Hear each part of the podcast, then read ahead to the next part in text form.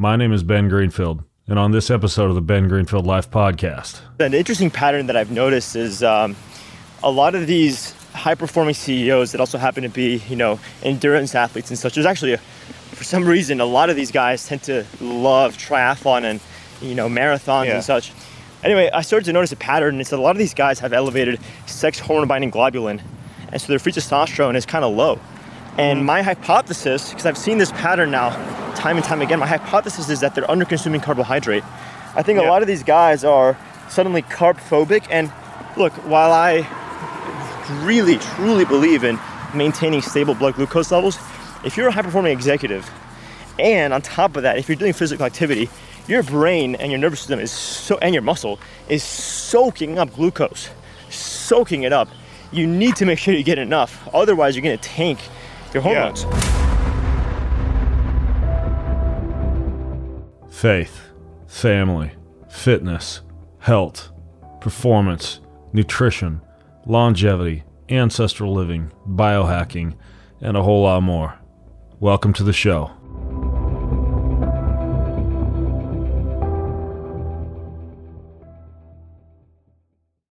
I've used it for years. It's one of my go-to nootropic blends because it's like brain food. It's vegan, it's non-GMO, supports focus and memory and mental energy. 28 research-backed nootropics packed into one teeny tiny bottle. If you've appreciated my work for the last seven years now, you can attribute a great deal of that to this nootropic. It's called Qualia Mind. Qualia Mind. It's fueled my brain for years now and you feel it within days. I would say within hours after taking it. You can also try it with a 100% money back guarantee and 15% off. Here's how. Go to neurohacker.com slash BGF and use code BGF at checkout. It's already up to 50% off. You get an extra 15% off the already discounted price and get to try it for 100 days with no financial risk, money back guarantee. Neurohacker.com com, N E U R O hacker.com slash BGF to try Qualia Mind and get an extra 15% off. How do you like that? Well, folks, you and I, or the average American at least, spend an average of 90% of time indoors, breathing around 30,000 gallons of air daily. According to the EPA, indoor air can be two to five times more polluted than outdoor air, and in some cases, a hundred times more polluted, especially like your home gym where you're breathing in even more air. This can be a serious issue. Data shows that air pollution is responsible for nearly 7 million premature deaths around the world.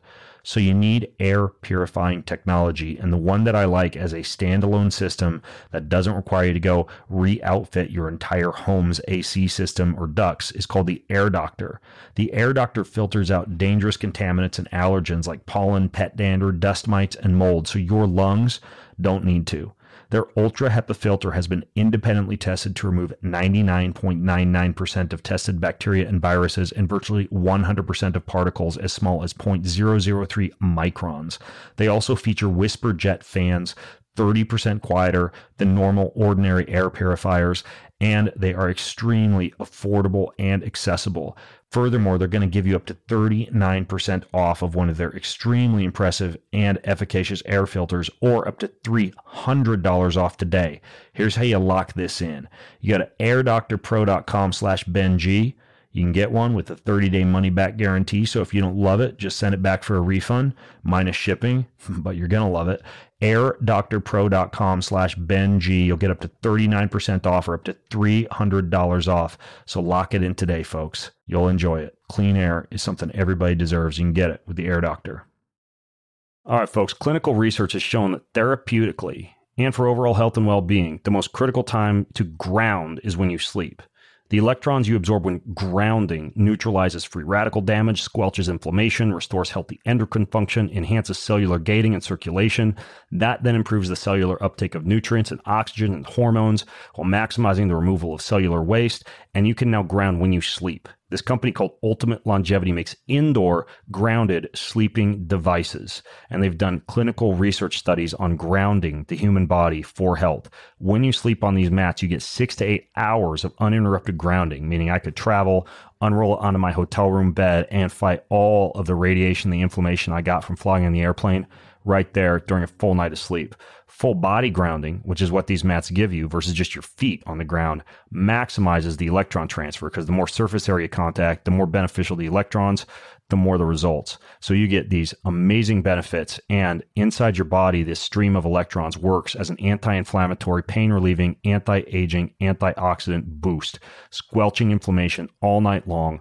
They've got over 20 peer reviewed research studies that have been published on the extensive health benefits of grounding for vagal tone, serum electrolytes, thyroid function, blood glucose, blood viscosity, sleep, pain, stiffness, blood pressure, stress, even depression and anxiety. It's crazy. So you can go to ultimatelongevity.com slash Ben to get your hands on these grounding mats. You can do mattress, pillow, blankets, a whole bunch of other valuable tools to help you bring your inflammation down and jumpstart your healing process. Again, it's ultimatelongevity.com slash Ben. Hey, the podcast you are about to hear was recorded while on a beautiful, sunshiny, admittedly slightly windy walk in Wilmington, North Carolina.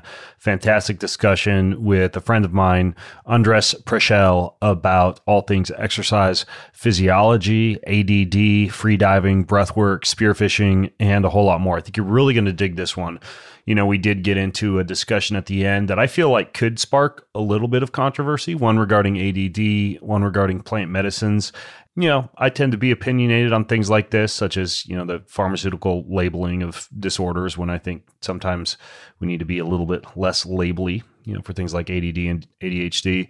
And then also I have, you know, a, a little bit of a disillusionment about the frequency of the uh, the infatuation with plant medicines for every last trauma on the planet. And so we we get into a little bit of that. And this was originally going to be kind of like us interviewing each other uh, turned out to be probably me interviewing Andres more, which is fine. But I always like to tell you guys that. So if you hear me talking, you know, more than what you'd expect an interviewer to talk about. Well, the idea is this was supposed to be a discussion, not a one-way interview. So hopefully that kind of clarifies your your expectations going into this one. And gosh, I'm gonna get off my soapbox now and just let you dive right in. All the show notes are gonna be at bengreenfieldlife.com slash know your physio. That's bengreenfieldlife.com slash know your physio. All right, enjoy. Andres, you know what my working title for today's show is? What's that? Two exercise physiologists go on a walk.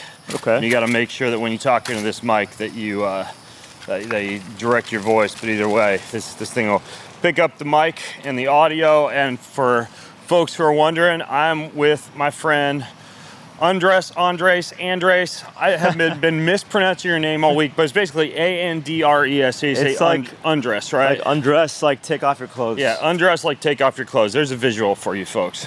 um, and uh, your last name is, is Preschel. Yeah. You say it like that, Preschel. Preschel. Preschel, P R E S C H E L. Yep. Undress Preschel. That's me. This one's gonna throw me for a curveball. It already has been, but anyways, we'll figure it out. What what nationality is that name, anyways?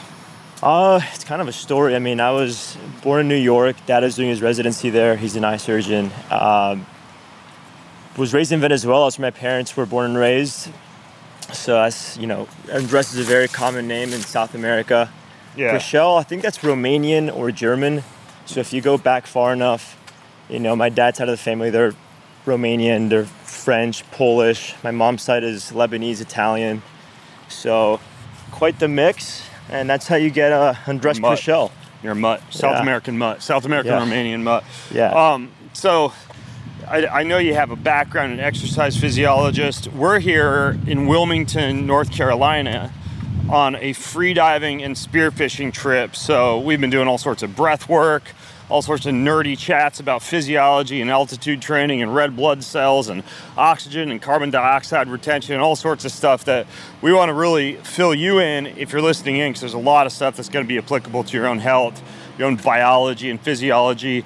And Andres also has a podcast. His is called it's called Know Your Physio, Yep. right?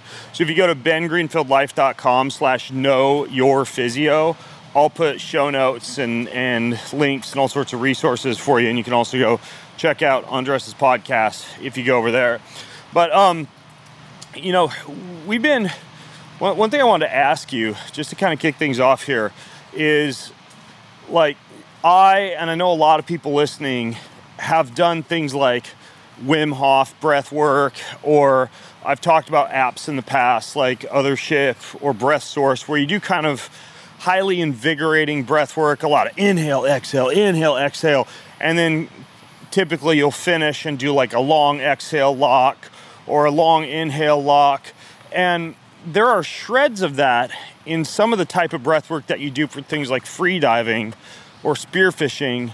But can you explain to me, like from your own physiology background and scientific background, what's different about like how you do breathing for free diving and for spearfishing or breath work for that versus like what's popular right now out there? Because it seems like there's differences to me at least. Yeah absolutely. And, and before i get there as a preface you want to tell folks tuning in where we're at and why we're even talking about spearfishing uh, yeah eventually. But i want to hear about the breath work yeah. first.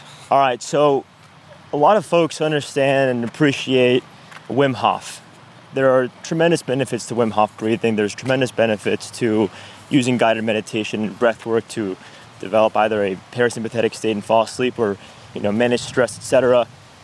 Thing is, when it comes to freediving and spearfishing, breath really counts because if you're not, it counts in, in the sense that if you don't breathe correctly, you may not get the stimulus that you need to return to the surface in time and prevent a blackout. You know, when we're diving, the there's real danger on the line if you're not breathing properly. You need the right stimulus, and that stimulus is CO2. So when you do something like Wim Hof breathing, you're offloading a tremendous amount of CO2 and you don't get that urge to breathe. You're getting rid of CO2 as you're doing like the fully in, fully yeah, in, exactly. Every time you're, you go, you're offloading so much CO2 that you don't get the right stimulus at the right time when you're freediving or spearfishing. So when you we don't get the right stimulus to breathe. Yeah, to breathe. Yeah. So a lot of a lot, you know, most people tuning in might think that you get that stimulus with low oxygen. Well, really, it's just high CO2 that gives you that stimulus. As you consume oxygen and use it and convert it, um, that's where you get that stimulus. So if you're doing a ton of you know Wim Hof breathing before you get in the water, yeah, maybe you'll have the perception that your dive time is higher than it really is. Maybe you actually extend your dive time, but when it really counts to get that oxygen, let's say you're, I don't know, chasing a fish down at 70 feet and all of a sudden you don't have the right stimulus, you might start swimming up and consuming the little bit of oxygen you have left, and therefore you can easily black out. So essentially, you don't get the stimulus that you need if you're offloading as much CO2. And this is why people like who in the past sadly have experienced something like shallow water blackout and even death after doing something like Wim Hof style breathing or some of these more invigorating forms of breath work in which you're blowing off CO2. The reason is they've blown off CO2, they don't get that natural urge to breathe when it should normally occur, and uh, then, of course, they run out of breath before they get to the surface. And so, is there something different about what you do for, say, like free diving or spearfishing that gets rid of that danger? Because you're obviously in the water. Yeah, so what you want to do when you're free diving and spearfishing is you want to do very, very slow breaths. They're not invigorating. You want to slow your heart rate you want to lower your cortisol levels, your adrenaline. You want to be as calm as possible. And that's not just so that you can dive deep and, you know, get the appropriate level of stimulus that you need so you know when to come up, but it's also so that once you're down there, you're in a calm enough state where, you know, the life underneath the surface approaches you and gets curious about you so that you can really enjoy what's below the surface. So if you're going down there and you're Wim Hofed up and you're invigorated, I guarantee you, you're not going to get the same experience that you otherwise get if you're really super, super calm. Oh. Yeah, you know? I mean, you avoid caffeine, you avoid dairy because it thickens the mucus. Yeah. That's for different reasons. Or you, you also, as we've been doing, you take something like Mucinex, which helps to thin the mucus. So not consuming foods that thicken the mucus is important because yeah, that'll kind of venison. That'll kind of keep the eustachian tubes from being able to equalize. But then the you know anything like caffeine or you know most smart drugs or nootropics or a central nervous system stimulant or anything like that would be contraindicated for these long breath holds. I think I think the best, if you want to call it a nootropic, for something like freediving or spearfishing, is just liquid ketones, yeah. you know, so-called ketone esters, because those can, at least in my experience, so ketones can not only, based on some of the work that folks like Dr. Dominic D'Agostino has done, help to protect the brain in a low oxygen environment or even increase the breath hold time. But they also seem to give you a little bit of a mental acuity effect because yeah. they're kind of a stable fuel source for the brain, even more so than, say, glucose.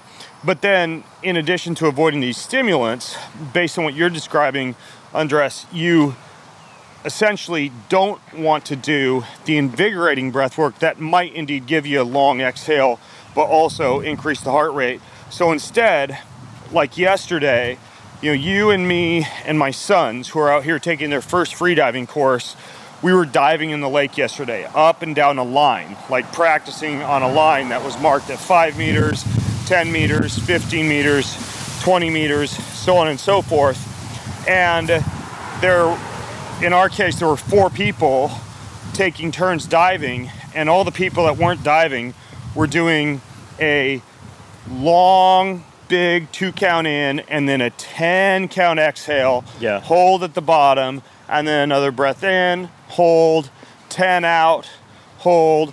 And by the time you actually got up to your dive, I felt like my heart rate was super slow. And then you just do like five purging breaths, like in, out, in, out, to breathe off a little bit of CO2, yeah. but in a low heart rate fashion. Exactly. And then you dive. Yeah, exactly. That's that's exactly right. And uh, to your point about the, the, the, ketones, not only are they going to help, uh, you know, help you conserve some of that oxygen, um, not only are they going to help you, uh, let's say, boost your endurance so you can dive all day long, but they're also going to help you preserve some of that glycogen, right? So if you're in a ketogenic state, when you need the glycogen, which you absolutely will, when you're freediving and spearfishing, you know, you're jumping on and off the boat, you're fighting fish, highest, you're highest calorie burning sport that exists. Oh right? yeah, yeah, yeah, exactly.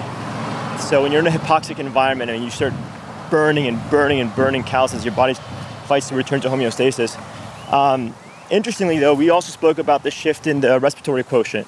So uh, when you're in a state of uh, ketosis, uh, well, essentially it's conducive. It's more conducive to a parasympathetic state. So if you combine all these elements you get a very calm, very relaxed dive, and you get to enjoy life underneath the surface for as much as possible, as long as possible, in the best way possible, while keeping yourself safe. And that's what we're all about.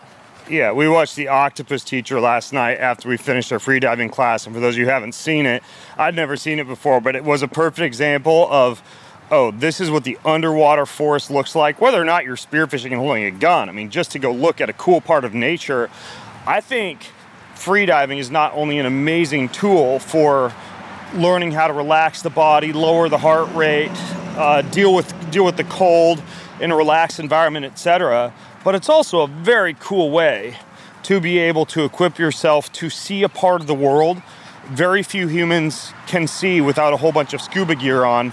And correct me if I'm wrong, when you're wearing all that scuba gear, doesn't it kind of like scare some of the fish away, or at oh, least totally? It's so keep, unnatural. Keep you from being able to like have the full experience of being under the water? Oh yeah, I mean, the, honestly, I think the biggest appeal for me with freediving is literally you, you feel like you're flying. You know, you you have this yeah this sensation of freedom, and you can move your body in any way that you like and explore. And when you're weighed down by scuba gear and you're blowing bubbles, I mean, it's just you totally feel like a human under the surface. You don't feel like you're like you belong there. Um, and of course, I'm biased, and I'm sure a lot of people who scuba dive will give me crap for this, but you know, I'm a purist. I love the freedom that freediving gives you, and I love that when I'm doing it right, life gets so curious about me and approaches me, whether I'm holding a gun or not. And that to me is the beauty of being a freediver. Yeah, it's like when I'm bow hunting, I often have these times when I'm in the forest where like I could not care less if I had a bow and I was hunting an animal. This is just beautiful being able to observe nature with no distractions, no phone calls, you know, tuning in to the senses and the smells and the sounds and uh, the complete texture of the forest. It's like that but underwater. Yeah. And you know, the other thing that happened yesterday as we were preparing to go up and down the lines was a, a, friend of ours who we met down here, Christopher. Shout out to Christopher, who's working with Evolve Freediving. We're down with Evolve Freediving, a fantastic organization, and they've kind of put together this whole whole freediving course for us. Um, anyways, the, the, Christopher brought us through these stretches a whole bunch of diaphragmatic stretches where you'd like exhale all the air and go to what many people might be familiar with is almost like a cat cow type of movement that you get from yoga and some different overhead stretches. Do you do those type of stretches for your diaphragm? Yeah, absolutely. Because what happens is at depth, uh, it gets harder and harder to equalize. You need to have a very, you know, pliable, very uh, uh, flexible diaphragm, or else the contractions that you get as your body gets the urge to breathe are, are going to be really intense to the point where they're going to take away from the freediving itself. Because then you have to force your body to relax again. You have to like overcome these contractions. So if you're nice and stretched out, your body's going to be, you know, ready to go, and you can kind of just like swallow up these contractions, if you will, and you know keep enjoying the dive. And in fact, the more advanced freedivers, what we do is we actually use the number of contractions as a timer. So I know, for example, that at around nine or 10 contractions, if I'm at, let's say, 15 to 20 meters, I know that's my signal to go up. So I can actually use these contractions wow. once they're stretched out, once my diaphragm is stretched out, to time my dives. You know, I'm not constantly looking at my watch. I'm just feeling my body. Uh, and I think, by the way, that's as a freediver, the best thing you can do is always go by uh, interoception rather than data to uh, know when to come up. You really yeah. have to be able to feel your body. Yeah, yeah, and and I mean this stuff works because my sons, you know, two little inland Washingtonians who had never been lower than 12 feet, they had one day of classroom time, headed out into the water, and yesterday dove to 45 feet. Oh yeah, and and did fine. Yeah, you know, and and so it's crazy once you learn these tactics, the breath ups, how to equalize as you descend, the actual biomechanics of the descent itself, like how to fold your body and do a kick and then one arm pull. It's amazing. I, and, and the reason I want to say this is I would just love for more of our podcast listeners to discover the freedom and the joy and the cool sights that you find under the water. It's not, once you figure it out, it, it it, it's like you've unlocked this new superhuman power. Yeah. Almost like being able, not quite being able to breathe underwater, but it, it has that feeling to it. It's like, oh, the water is now at my fingertips in a much different and deeper, you know, literally and figuratively way than it ever was before. Yeah, and you also have access to the majority of the world. Let's face it, the majority of the world is underwater. Not that you're going to go diving in the Mariana Trench, but at least you have access to life and environments you've never seen before. So that alone is just wonderful. And I, something I want to add here is the the presence that freediving demands is such that I mean, you really have to develop that skill, and it carries over to life on land, right? Like if you can master your breath and you see the, the, the, the impact between your breath and your performance, trust me, that'll carry over into your day to day when you're just out living life. Our, our friend uh, Ashley Chapman, who her and Ren were our instructors at Evolve Freediving, they told us they had a podcast called the Post Sessions Podcast. I actually listened to an episode last night and it was literally about how they're using freediving for trauma therapy to allow people to be able to maintain a calm presence when they're in a sympathetic state, meaning not able to breathe underwater, sometimes in the cold, etc. And it just made perfect sense. I mean, a lot of times people will use something like, you know, uh, plant medicine or eye movement desensitization training or, or different things for for trauma, but I'd never thought until I heard this podcast and what they'd experienced with, you know, Navy SEALs and, and other people who had things like PTSD, the effect that something like, you know, not necessarily spearfishing, but just freediving, just going up and down in the water and learning how to control your physiology can have on something like trauma release. Yeah, I mean, most people within an hour, you can teach them to dive to 10 meters to 30 feet. But and unless you have some kind of super physiological ability and insane lung volume, to get to that 20, 30 meters mark, you really have to develop that interoception, that bodily awareness. And in doing so, you end up achieving something, an ability that carries over to every other area of life. I really mean that. It's a bonus for us spear fishermen that we get to do that while also practicing the single most selective and sustainable fish harvesting method in the world. So when you combine all these elements, you really feel like you're at one with nature. You really get to appreciate nature for what it is. And in a way, nature gets to appreciate you because you accomplish physiologically what you need to accomplish to be a part of that life underwater. Yeah, and the eating of the fresh, tasty fish is just a bonus. Although I'm on, I'm on the fence about octopus after last night. I have to admit, the octopus we are teacher not made having me octopus. made me think twice about having an octopus. Hey, so um, say hello to the little barking dog, everyone. So, so how'd you get into all this, man? I mean, I know it's a kind of a loaded question, but you have a very interesting history, not only of the Venezuelan, Romanian mutt Jew background, but also just your upbringing. From what I understand, you had like severe ADD or ADHD. Yeah, yeah, I did. Uh, I'll start with the freediving. I got into freediving through my dad. I mean, he's been freediving and spearfishing since he was, I don't know, 20 years old in Venezuela. And ever since we were, I don't know, four or five years old, he would have us, you know, in the swimming pool, going and getting coins at the bottom of the pool and stuff.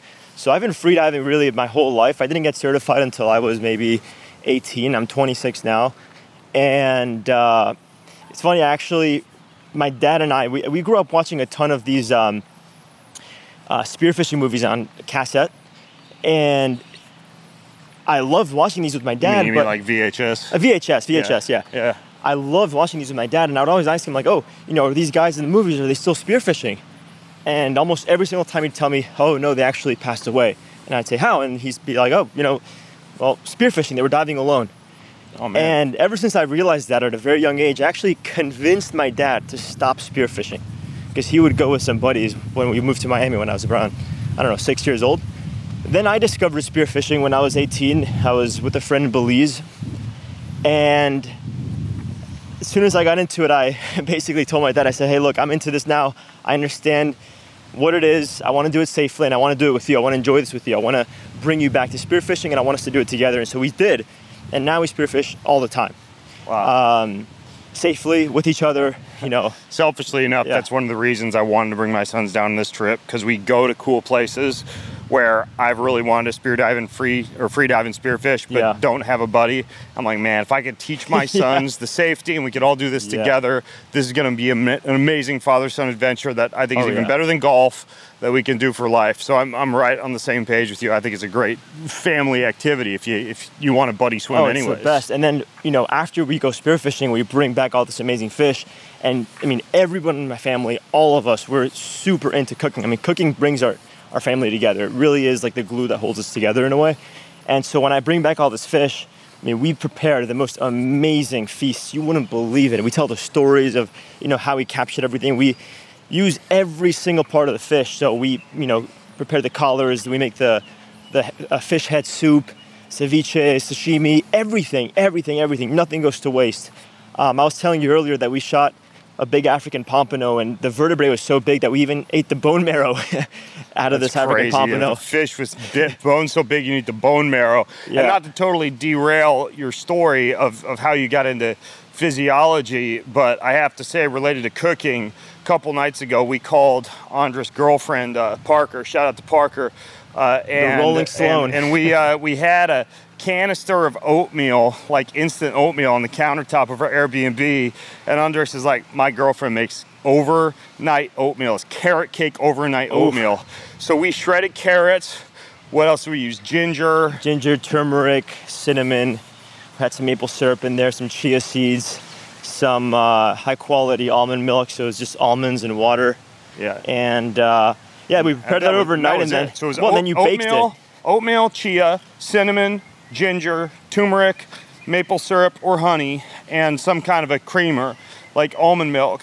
All we did was stir that all together with a whole bunch of grated carrots, and the ratios I think are kind of like uh, eyeballed. But anyways. So after it soaked overnight for 12 hours, I'm giving you guys this recipe so you can try it. we thought, well, what's better than cold overnight oatmeal?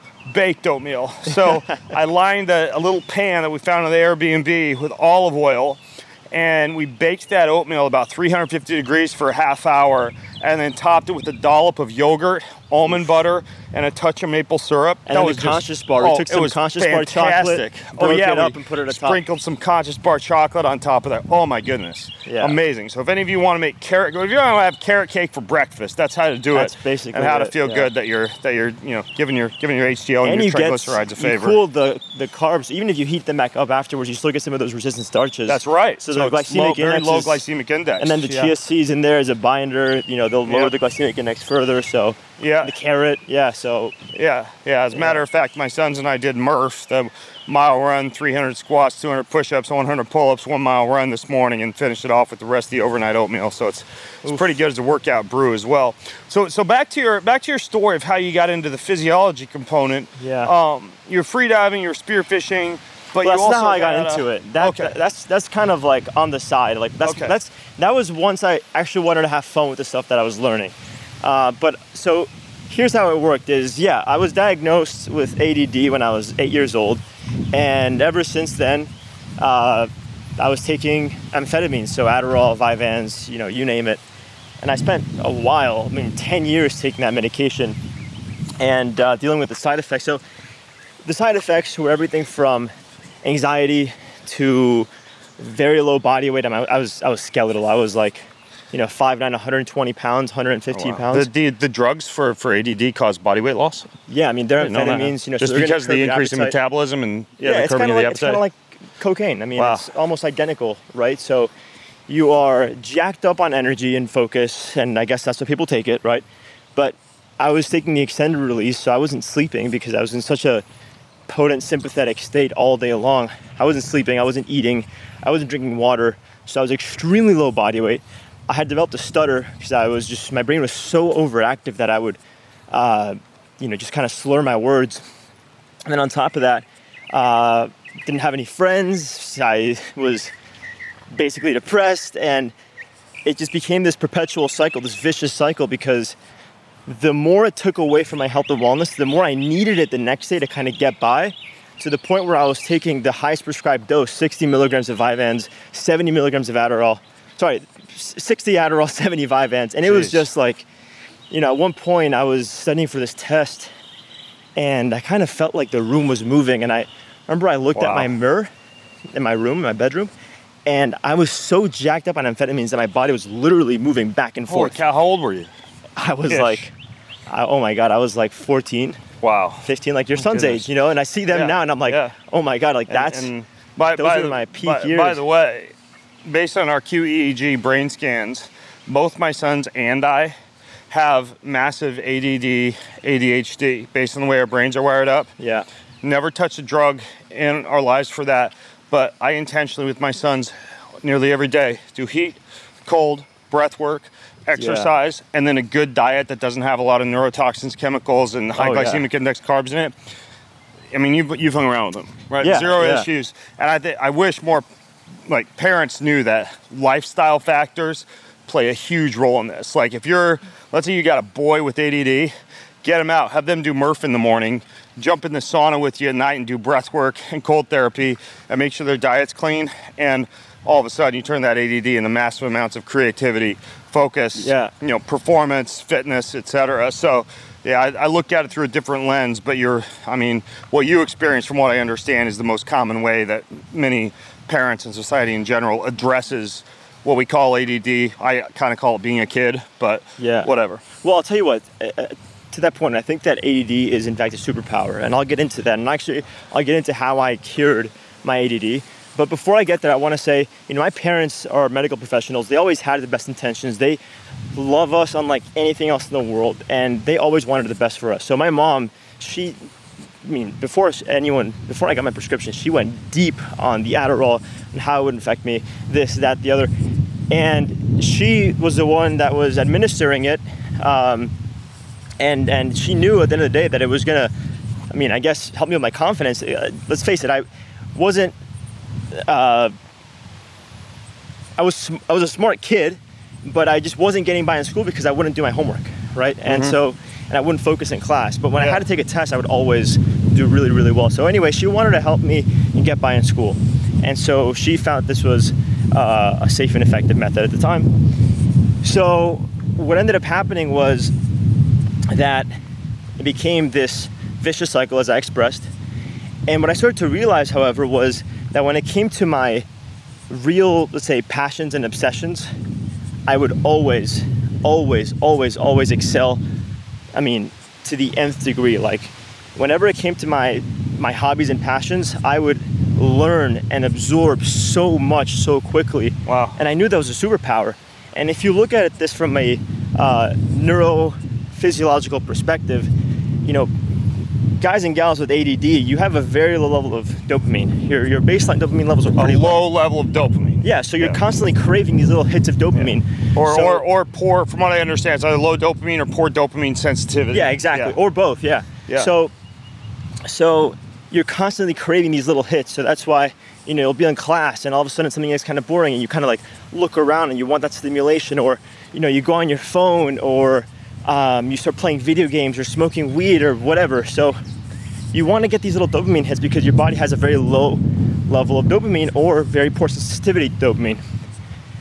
Well, when it comes to your obsessions, you'll end up really, truly diving head first because if you find something that you like, you're constantly going to want to be stimulated by it to raise that level of dopamine naturally. So essentially, if you find something that you really enjoy, you'll end up going after it and after and after it. And that's how it can be a superpower. yeah.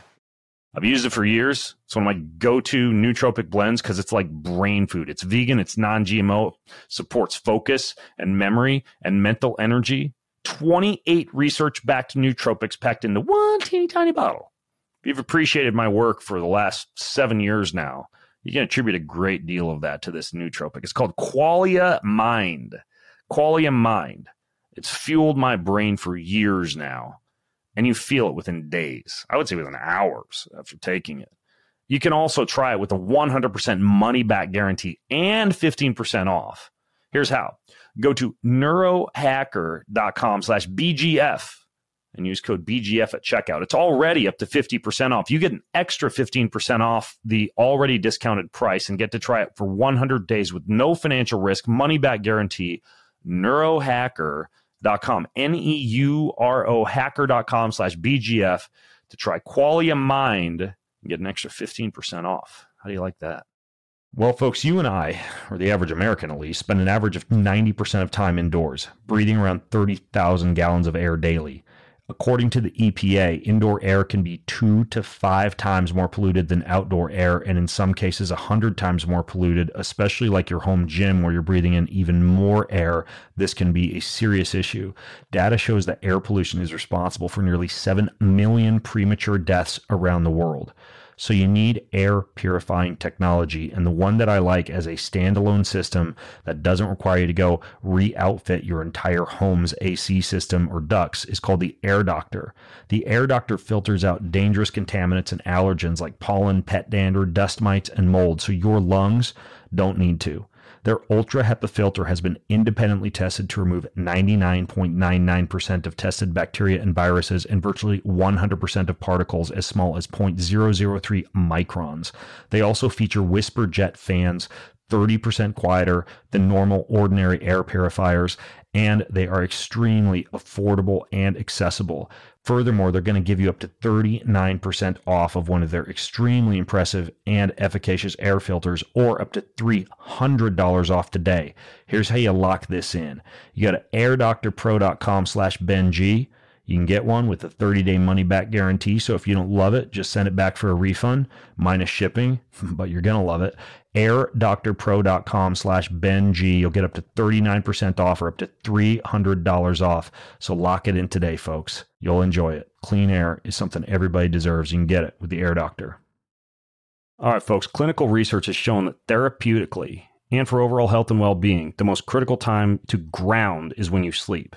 The electrons you absorb when grounding neutralizes free radical damage, squelches inflammation, restores healthy endocrine function, enhances cellular gating and circulation. That then improves the cellular uptake of nutrients and oxygen and hormones while maximizing the removal of cellular waste. And you can now ground when you sleep. This company called Ultimate Longevity makes indoor grounded sleeping devices. And they've done clinical research studies on grounding the human body for health. When you sleep on these mats, you get six to eight hours of uninterrupted grounding, meaning I could travel, unroll it onto my hotel room bed, and fight all of the radiation, the inflammation I got from flying on the airplane right there during a full night of sleep.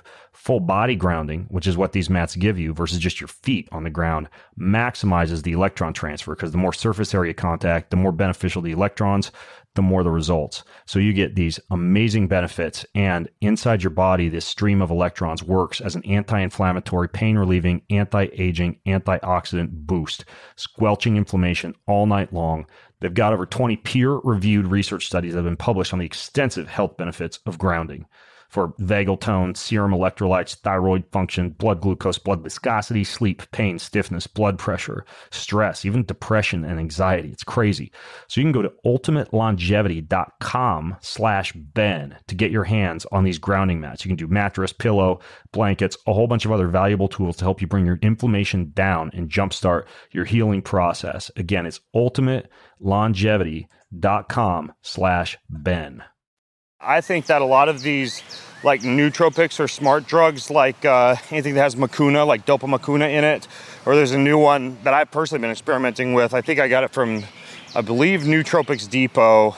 I'll, I'll find it and, and, link to it in the show notes, but it's called Cognance, and it's this massive like dopamine precursor and donor, and I take that with some acetylcholine and DHA because it burns yeah. through those levels very quickly, and I can stay hyper focused oh, yeah. for like eight to 12 hours on one capsule of that stuff.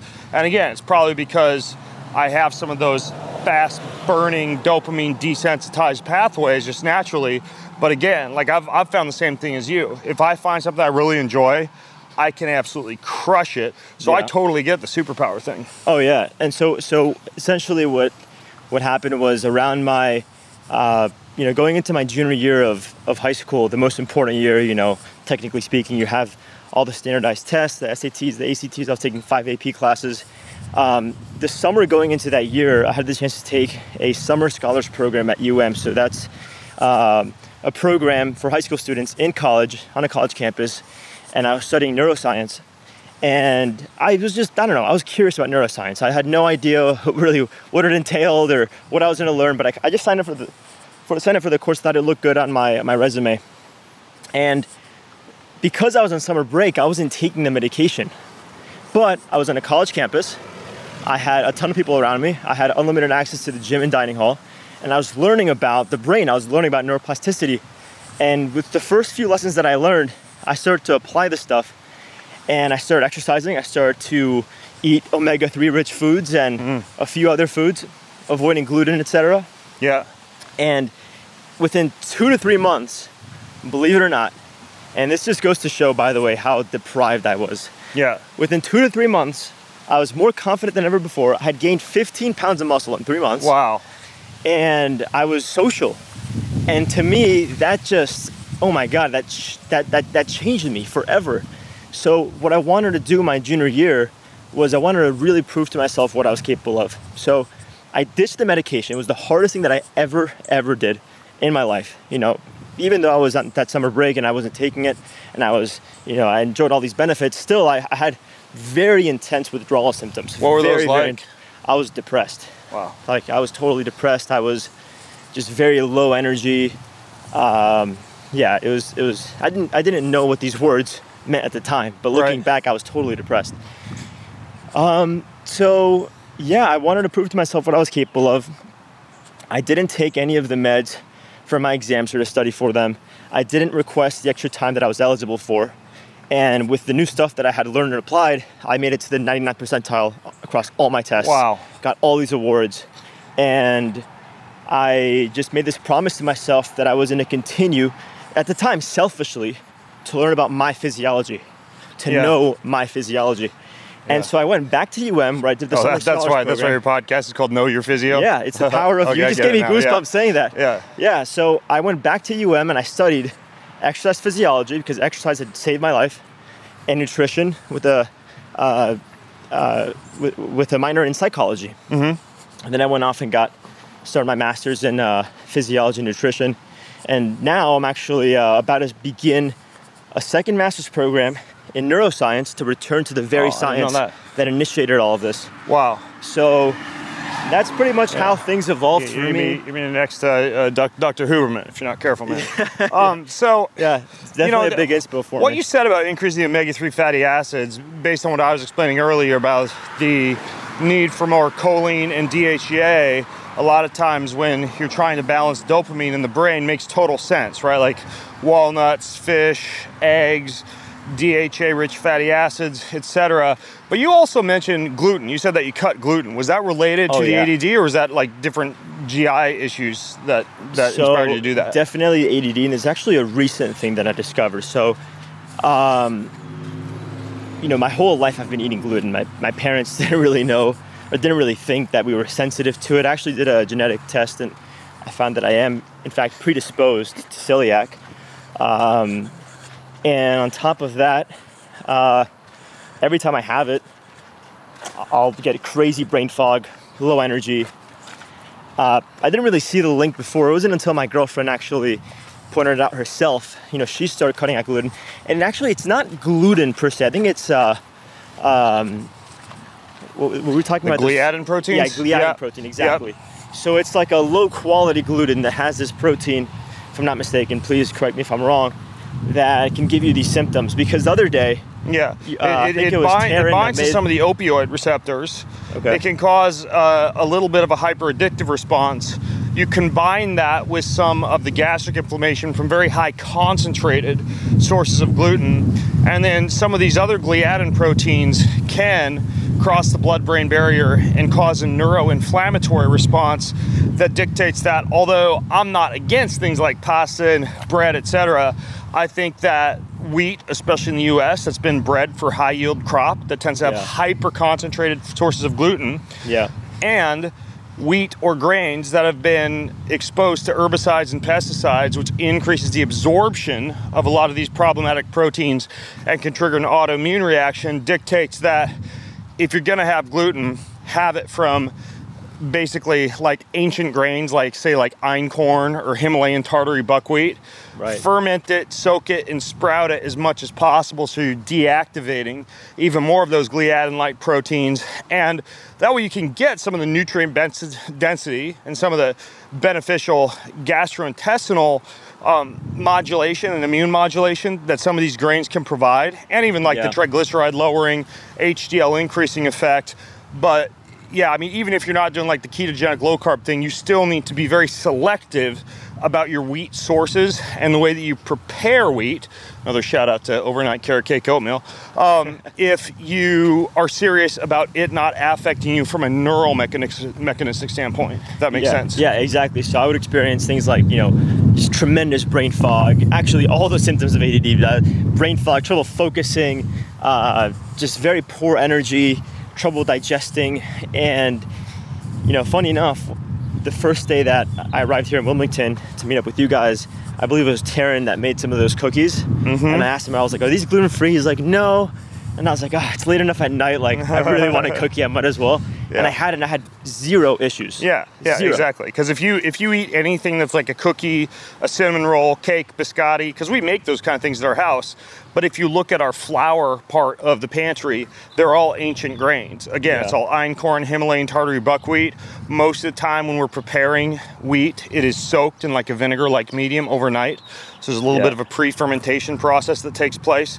So it's just those little details that you pay attention to. It's, I kind of have the same thoughts about gluten as I do about a vegan or a plant-based diet that many carnivore or paleo enthusiasts will say is harmful for you. Well, it is unless you decide you're going to choose your plant sources and prepare your plant sources properly. And if you do so, it kind of becomes a non-issue. So it just depends on how something is treated, really. Yeah, so my girlfriend and I today, I mean, we soak everything uh, and we really take our time to prepare everything so that if it does contain gluten or anything that we're sensitive to, that we prepare it correctly. I mean, that's really what it's what it's all about. You can get a high quality ingredients and you won't have the same symptoms that you have uh, that you would otherwise have with low quality, mass produced, you know, Yeah. uh, stuff you find in the grocery store. Yeah, you're obviously very, very fit. I'm curious, like from an exercise physiology standpoint, what you learned in your exercise physiology training, because you and I have similar backgrounds in that respect. I don't talk about this a lot on the podcast, but my master's degree is in nutrition and exercise physiology.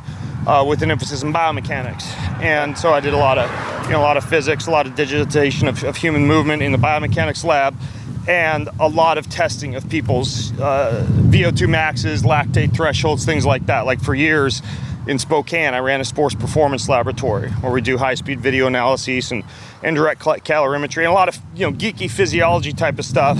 And it still informs the way that I train today, as far Yeah. as like heart rate zones, lactate thresholds, fat burning zones, etc. Um, so I noticed that, you know, when I surfed around your website and stuff, you seem like a very data driven coach.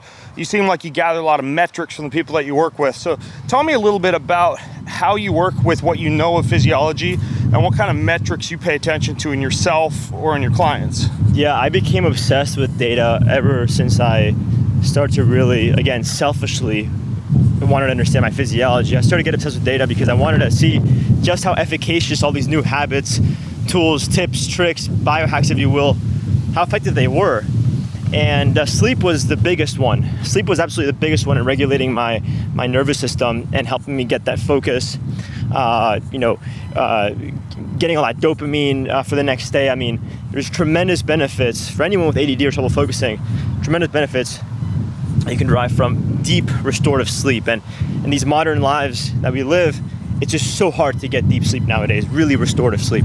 So sleep is a huge one. You know, I work with everyone from elite athletes. Uh, you know, you take, let's say, uh, former champion of the, the US Open tennis to billionaires, which in my opinion are elite athletes themselves, you know, the, the level of decision making that they have to uh, consider and, and they're traveling. So in my, in my, in my book, they're elite athletes to race car drivers, poker players, and World Series poker finalists. I mean, you name it. Uh, one of the biggest things that I help them dial in is their sleep and actually returning to breath work. I think breath work is one of the best ways to achieve deep sleep because it's totally the most agree. accessible way yep. to influence your nervous system. And a lot of these guys, they're traveling, they're so worked up, and they can't tell, but they're I, you know, mouth yeah. breathing, they're breathing with oh, the upper chest, I, they're in I a sympathetic totally, state. Totally agree. As a matter of fact, one of the best things I do for sleep, especially when I travel and I'm in a more anxious state when I travel, just because I'm in an unfamiliar location, an unfamiliar bed, is breath work and mouth taping. I use that stuff yeah, called hostage tape before I sleep. Yeah. And I wake up in the morning not remembering when or how I fell asleep, but all I know is I was typically doing breath prayer or 4 8 breathing with the mouth tape on. And I just, you know, yeah, I do put one of those high dose melatonin suppositories up my butt that I gave you. yeah. uh, but, but man, breath work, I just wish more people would try that before they pop yet another pill or double yeah. dose what they're already taking for sleep with the idea, well, I might as well just knock myself out, you know? Yeah, and, and I'll tell you guys what, that my mission at the end of the day, as I was telling you, is to make this kind of science as accessible as possible. And I just mentioned a whole, I guess, a handful of, of individuals that are on the opposite end of the spectrum, right? It's, it's, it's, it's a very exclusive service that I offer them. But in doing that, I realize what everyone is lacking and just how valuable this information is. So, for anybody tuning in, you don't have to be a, a, billionaire or an elite athlete. As long as you start enabling some of these habits to breathe better, and as long as you can really drill that connection between your breath and your ANS function, autonomic yeah. nervous system function, as long as you understand that, you're gonna sleep so much better and you're gonna yeah. set the pace for your yeah. best quality of life and performance. Okay, boots on the street, what's that look like? Like are you are you having people wear a pulse oximeter? Are you importing their Whoop or their Oura Ring data and looking at something specific? Or how does that yeah. look for you in terms of tracking and coaching people on sleep? Yeah, so I use all kinds of devices. Um, there's a few that I really love and trust, and I mean, people are going to argue with me here, but this is I, I, go by by clinical validation. So the device that I was using for a very long time was BioStrap. Uh, very clinically validated device. Yeah. But it's not as user friendly as something like Oura is yeah. nowadays. And then some people, you know, I, I, think Oura right now is probably the all around the best fit, considering that yeah. I get a lot of really yeah. good sleep, quality sleep, data. data has slightly higher. It's also very minim- yeah, it's also very minimalist style, and it's a very, very, very nice user experience, which is important because if you want adherence, if you want people to actually track their data and be excited about it, you need a good user-facing app. Yep. So Oura, in my opinion, is the best all around. But then if I want to go really in depth, I'll use something like a CardioMood. Mm-hmm. So CardioMood will give me more insights as to you know cardiovascular, how that's going, HRV. What, what is break- cardio mood telling you? Oh my god! I mean, it breaks up HRV into like five different metrics. Gives me the VO2 max, the lactate threat. I mean, everything. Like it, will go wow. super in depth. Yeah, and is that super, a super, uh, super is that like a wearable? Yeah, it's a wearable. Okay, yeah. okay, interesting. Um, yeah. What what else are you paying attention to or tracking? All right, so a huge, huge, huge metric. Probably the main metric that I track is HRV. Um, HRV, and HRV is interesting. And I've, you know, Jay, your, your co-host, Dr. Jay Wiles here, giving a shout out, Dr. Jay, for uh, joining me on the show multiple times to dive deep on the science of HRV and really understanding it in a practical, from a practical perspective. But HRV is probably the most important metric that I track because it gives us a sense of what people can handle on a day-to-day basis. So when you look at all these hormetic stressors like exercise, like cold exposure, fasting, etc., all of these things are in a way stressors. And the idea is that you can effectively recover from them and you become smarter, faster, stronger. But when you sort of add all these up and on top of that you're already stressed, they're to do more harm than good.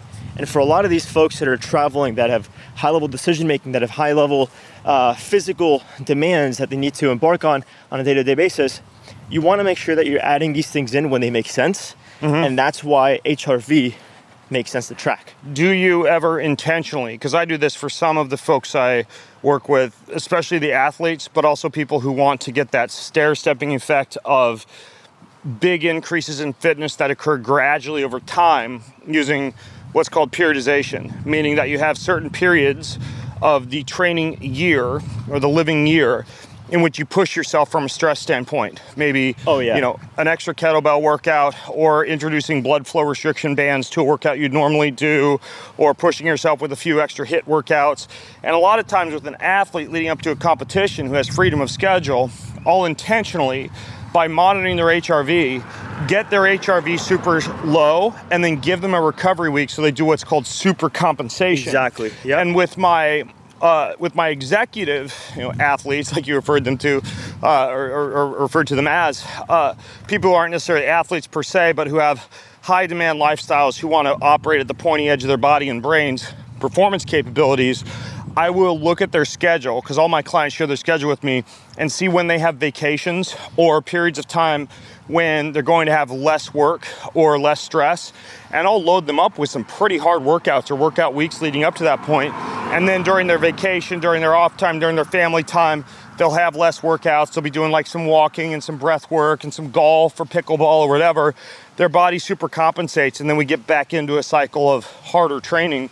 So it's okay sometimes, you know, I learned this in, in, athletics training to intentionally get your HRV low, intentionally get close to not overtraining, but what we would call overreaching the body, and then give it a rest week or a period of days of relaxation and allow the body to super compensate. Yeah, that's exactly what I do. I, the way I would describe it is I'm shooting darts at a moving target, and I do this on a short term schedule and on a long term schedule. You know, I identify long term what are their goals and, and how can we make short-term progress towards those goals that isn't going to overwhelm them. And so, yeah, I mean, it's it's a it's a strategy that we have to develop, not just in the very beginning, but on a week-to-week basis to ensure that they can afford these stressors and that according to their schedules they can make the most of them in a way that really makes sense it feels good to them so yeah i'm absolutely yeah. doing that have you ever used um, so, so in terms of like dashboards to keep track of all these metrics, these wearables, the training information, the diet, etc. Have you ever used um, Heads Up Health? Yeah, yeah, yeah. Heads Up Health is fantastic. Like I, I, I have that dashboard, and I can see at a glance like everybody's Oura ring data, biomarker, bloods, like it, it intakes all labs. I don't know if it's available like to consumer versus if it's more of like a B2B product. But that's amazing. Like, like if you're a coach B2B, listening yeah. and you want to track this stuff and your athletes and your clients, Heads Up Health is amazing. I love Heads Up Health. Uh, shout out to uh, TJ, Dave, and Chuck. Shout out to them. Those are great people, and they have an incredible platform that allows me to see and compile all of this data and, and also how it's how it's all related, and really helps me. Uh, you know, deliver because because at the end of the day, I'm I'm the one considering all the data and, and, and compiling all the data, but the way I deliver it isn't like, hey, look, this is this is No, no, no, no.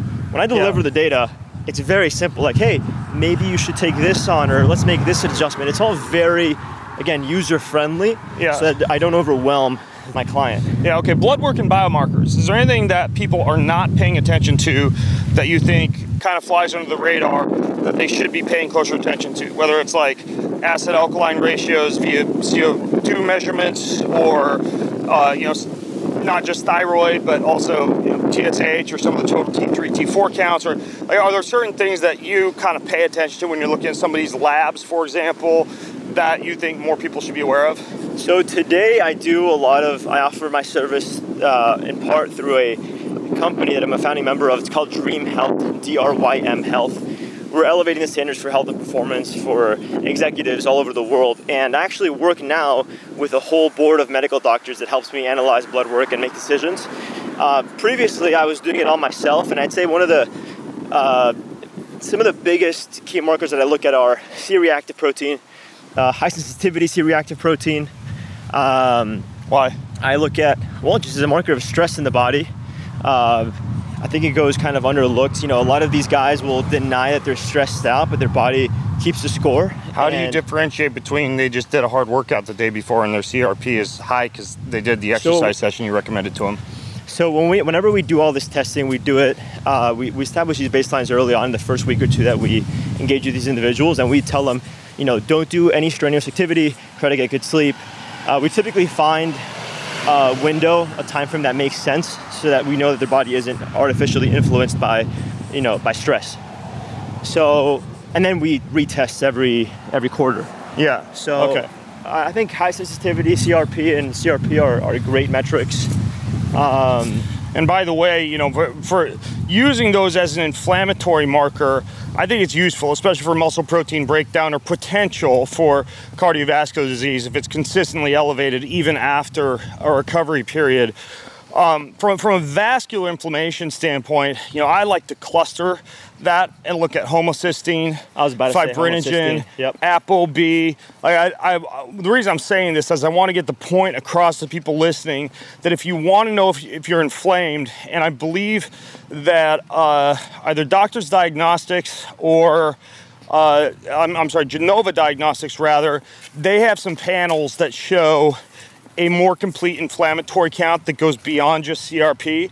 I think it's prudent if you're concerned about inflammation to at least on a quarterly or at least a couple of times a year basis look at your full range of inflammatory markers because you know as we know from that whatever time magazine cover story that came out like a decade ago inflammation is kind of like the hidden killer but a lot of people don't have a full picture of where the inflammation is coming from and what it's specific to. And that's why I think also if you get something like a really good Cyrex food allergy panel, an autoimmune panel, and then pair that with good blood work and an inflammatory panel, and then finally an, an omega index that gives you your omega 3 percentage, and that should be close to 8%, then you're able to get a real picture of how equipped you are to fight inflammation, how inflamed you might be. Yeah. Another uh, interesting marker that I've just, I don't know, it's an interesting pattern that I've noticed is um, a lot of these high performing CEOs that also happen to be, you know, endurance athletes and such. There's actually, a, for some reason, a lot of these guys tend to love triathlon and, you know, marathons Yeah. and such. It's a chro- chronic Uh, repetitive motion sport that hits that dopaminergic pathway we were talking about earlier. Oh, yeah. Because a lot of these people, they, they need that. These driven individuals. I interviewed a guy named Doug Brackmann about this. They literally thrive off chronic repetitive motion because it, it hits that dopamine Yeah. signal in the brain even better than something like weight training sometimes does. No, when you look at their executive lives, I mean, it's almost identical to, you know, the, the- as far as the pace and the training and just how um, prolonged it is. It's it's almost identical, physical to mental perspective, between marathon and being an executive, a high-performing executive. So, anyway, I started to notice a pattern. It's that a lot of these guys have elevated sex hormone-binding globulin, and so their free testosterone is kind of low. And mm-hmm. my hypothesis, because I've seen this pattern now time and time again, my hypothesis is that they're under consuming carbohydrate. I think a lot of these guys are suddenly carb phobic. And look, while I really truly believe in maintaining stable blood glucose levels, if you're a high performing executive, and on top of that, if you're doing physical activity, your brain and your nervous system is so, and your muscle is soaking up glucose, soaking it up. You need to make sure you get enough, otherwise you're going to tank your hormones. Yeah. yeah, it's definitely a balance. You're right that in a carbohydrate and even a calorie depleted state, it's essentially a signal to the body that it's a poor time to make babies. Therefore, it'll take total testosterone, even if you're making it adequately. Bind that up with sex hormone binding globulin, unless you have low free T, Now, the, I agree with you. You see that a lot in people who eat a low carb diet, especially if they are active. You see it track and correlate to cortisol, so it can track to stress. No surprises there. And interestingly, you also see, and there's a few studies on this, high linoleic acid and vegetable oil intake having an impact on sex hormone binding globulin, meaning a, a, a positive correlation. And so, that, yeah, there, there are a lot of things to look at before you just go smear some testosterone cream on your on your scrotum. You know. Yeah, and and you know what I what I, if I were to let's say compile 90% of the executives I work with and identify one of the biggest issues that they tend to have is these guys they want to do it all they want to do the marathons they want to travel the world negotiating big business deals they want to delegate to their team they're fasting and they're doing high intensity training and low carb. I mean, they're adding in all these stressors. And what I help them appreciate through data as a backbone is that if they can recover better beyond sleep, if they can practice their breath work, if they can be more conscious of their dopaminergic system, they're gonna get more out of all these things for a longer yeah. period of time and they're gonna feel better and age better in the process. So I use data as proof that they need this and as proof that it'll keep them going as hard and as long as they want. We're going to cross the street here into the park where we've been doing an ungodly number of walking lunges. So sorry if I trigger PTSD in you as we do this, Andres. But tell me about the spiritual component. It's it's something that I'm a lot more intentional with now with the people I work with in terms of ensuring they have a gratitude practice, a meditation practice. I think some of the heat and cold and breath work that I prescribe as a part of their weekly sessions has some crossover because many of them are doing their spiritual practice while engaged in these other activities.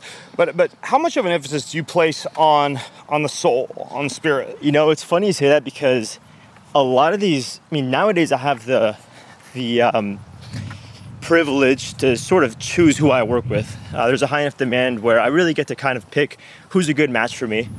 And even then, a lot of these guys and gals, they approach me because they're looking for improved fitness, recovery, uh, metrics. But what they stay for is the soul journey that they go through because they realize in this process that they are looking after themselves on a much deeper level. And I don't really, you know, discuss this so explicitly unless it really feels good. But I think that I often allude to the spiritual component that helps them get the best of both worlds the best of the high performance, the best of the recovery, and then helping them kind of come together into this perfect mesh. Oh. And so a lot of guys and gals, they stay for that. They'll they'll get they'll get they'll reach their goals, but they realize something much deeper, and that's why they stay working with me. And what's that look like? The spiritual work. Oh man, uh, where do I begin? Um, you know what? I think you and I spoke about this as well, which is breathwork is the most accessible way, the most the, the easiest and most accessible way to influence your physiology. But physiology is sort of suspended above a deeper layer, in my opinion, and that's a spiritual layer. Um, I'll give you a story. Actually, I think I, I think I can wrap this idea up with a story. I had a gentleman that I met outside of a coffee shop after I finished a, a long uh, road cycling session. He had finished his session too. For whatever reason, I was alone. He was with some buddies, and he said, "Hey, man, you know, join us for some coffee. You know, you're all alone over there. Come on, come join us." And one thing like to one thing like to another, and we started talking about physiology, about fitness, about fasting, and I could tell this guy really, you know, he could use some help, and he and he was really curious about his body. He asked me for my information. We stayed in touch, and a couple weeks later, we met for coffee again and he made the point that he was really impressed by my knowledge at a young age and he wanted to start working with me. And his goal in the very beginning was he wanted to lose some weight. And I said, okay, great. All right, we ended up working together for a few months. He lost some weight.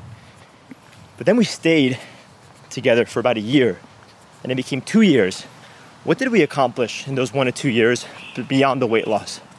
What we accomplished was we learned that he was using road cycling as an escape, as an escape from his life and from his family, and really from himself. Exercise is escapism. I've never heard of that before. Yeah, yeah. But he uh-huh. was, I mean, he was completely neglecting areas in his life where he that he knew needed work. You know, he was working all day long. He would get home, he would prepare for road cycling the next morning, And at 4 a.m., he was back on his bike. And he knew he wanted to invest in his family, etc. So, what we ended up identifying was some uh, patterns of trauma in his past.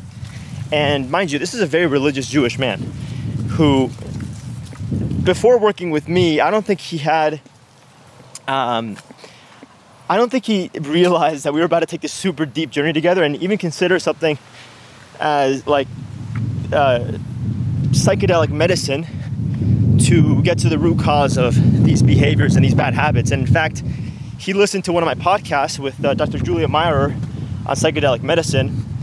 Um, and that's what kind of sparked that interest. And I got him in touch with a woman called Julia Granger, who leads a lot of these psychedelic medicine therapy sessions. And they did their session. He saw what I saw, but he had proof. And all of a sudden, he was able to identify as a healthier guy. And all of the habits that we were trying to work on over the past few months to the year just sort of fell in line like automatically. And he just became this super empowered, open minded, and loving guy. Wow. He always had that capacity in him, but I think it was working with me that he was able to open his mind to these things in a way that came from uh, a place of real, genuine self love. I think it was building that trust with me and knowing, well, telling him, look, I, I'm willing to help you get any medicine that we need to get our hands on to help you out. And he sort of opened his mind to psychedelic medicine and wow yeah changed wow. his life changed his family his family they they they text me, they call me all the time. I have had multiple yeah. Shabbat dinners with them. You know, I've, I've changed the family as a unit, yeah. helping him identify where he really needed to work, and that was in his soul yeah. and his spirit. You can certainly see a shift in consciousness that occurs with the use of mushrooms or LSD or huachuma or, or even uh, ketamine, for example, that can deactivate the default mode network to an extent to where people realize for example, harmful patterns that they're in, you know, as Napoleon Hill would call like, the, like that hypnotic trance that puts you in this cycle in which you're no longer as I don't like to use these woo-woo words, but like serving yourself or serving the world. Kind of like, like yeah. basically you've lost touch with what you should be doing, what's most important in life, and what you should be prioritizing. I'm of the stance now that I really wish more people would take a three-day weekend, Friday, Saturday, Sunday, take their phone but put it completely in airplane mode or leave the SIM card or whatever. you know, figure out a way to where you're not tied to your phone. Take water, a backpack, a tent, a blanket, and spend two to three days in the wilderness in complete sensory depth. And it's pretty rare that people come out of that experience and still want to do magic mushrooms to find themselves. So, yeah. you know, I, I think there's some utility to psychedelic medications, but I think more people need to kind of similar to what we were talking about with, say, like sleep and breath work, like eat the frog and do it the way that doesn't require you to be dependent on drugs to find yourself. And I, I personally, through fasting, prayer, meditation, breath work, solitude, silence, and time with God, found not only as deep but more lasting fulfillment than I've ever gotten through plant medicine journeying, but also it's something that is accessible to anyone. Yeah. Right. You you. There's a lot of people I think being sent the message right now in society that you got to go do a massive heroic dose of drugs in order to find God or find yourself. I think there's billions of people who hear that message and can't or don't or don't know how or don't know how to access this stuff and i wish they knew the power of things like fasting and prayer and meditation and breath work and sometimes the two can be combined but i sometimes I sometimes think even the drugs themselves can be escapism if you're not careful, you know. Yeah. And you know what I'll what I'll say is I I I'm very reserved on the psychedelic stuff. Like I I only have a, a very very very very small handful of clients that have even considered that. Um, in this case, I think what this guy needed was to feel happiness for the first time in his life. Mm. He was never happy, and I think that just expanded his mind to the point where all of a sudden things like breath work made him happy. Things like eating, choosing the right foods actually made it. He didn't have the capacity to feel happiness. Um, and I'm sure there's other means to do it, but that worked for him.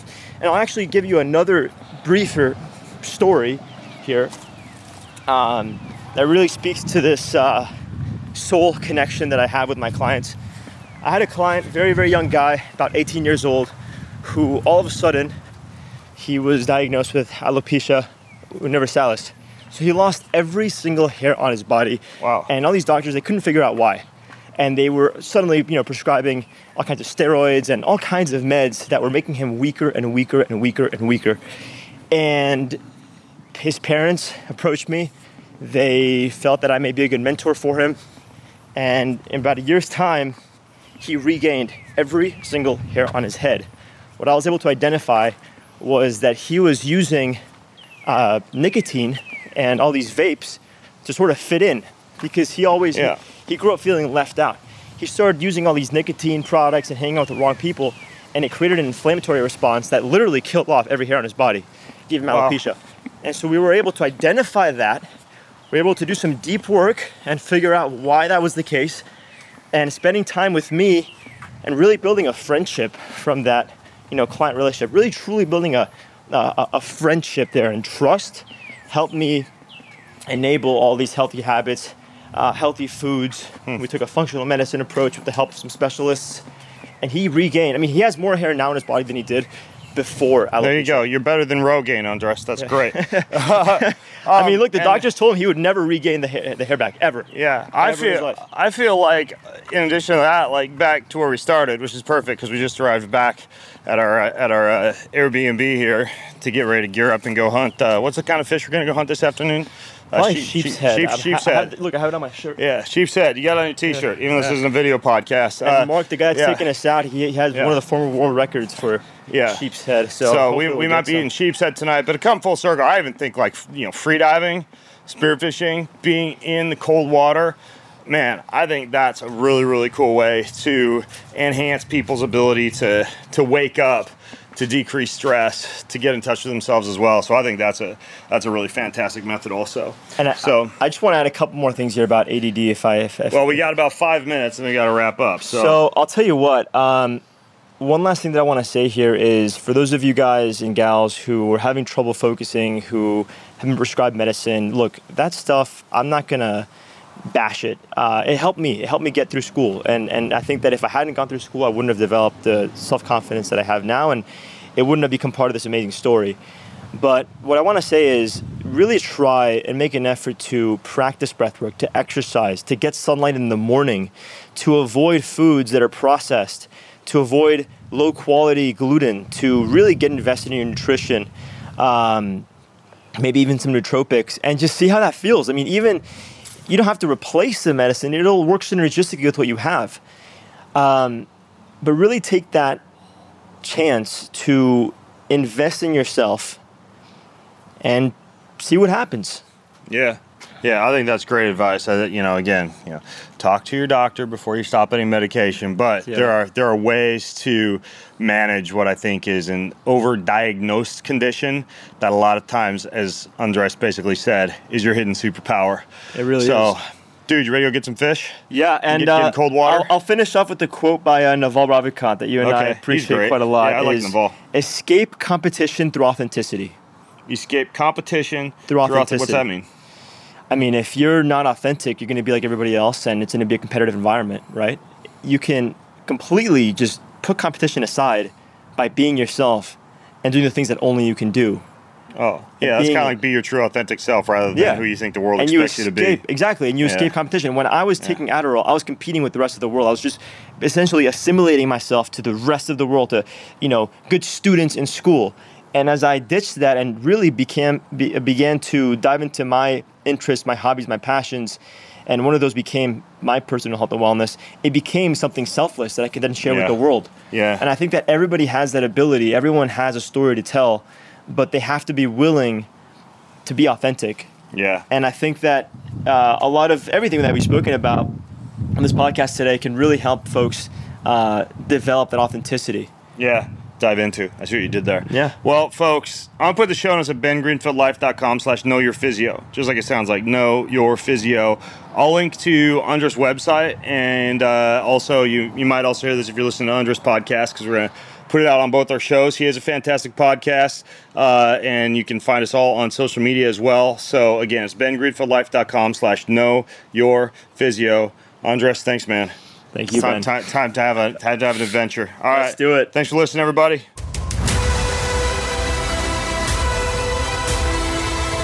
More than ever these days, people like you and me need a fresh, entertaining, well informed, and often outside the box approach to discovering the health and happiness and hope that we all crave. So I hope I've been able to do that for you on this episode today. And if you liked it, or if you love what I'm up to, then please leave me a review on your preferred podcast listening channel, wherever that might be. And just find the Ben Greenfield Life episode. Say something nice. Thanks so much. It means a lot.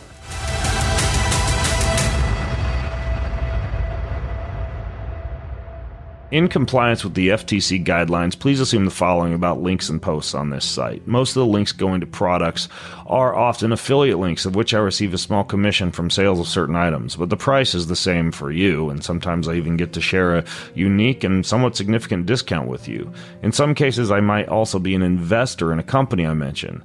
I'm the founder, for example, of Kion LLC, the makers of Kion branded supplements and products, which I talk about quite a bit. Regardless of the relationship, if I post or talk about an affiliate link to a product, it is indeed something I personally use, support, and with full authenticity and transparency recommend in good conscience. I personally vet each and every product that I talk about.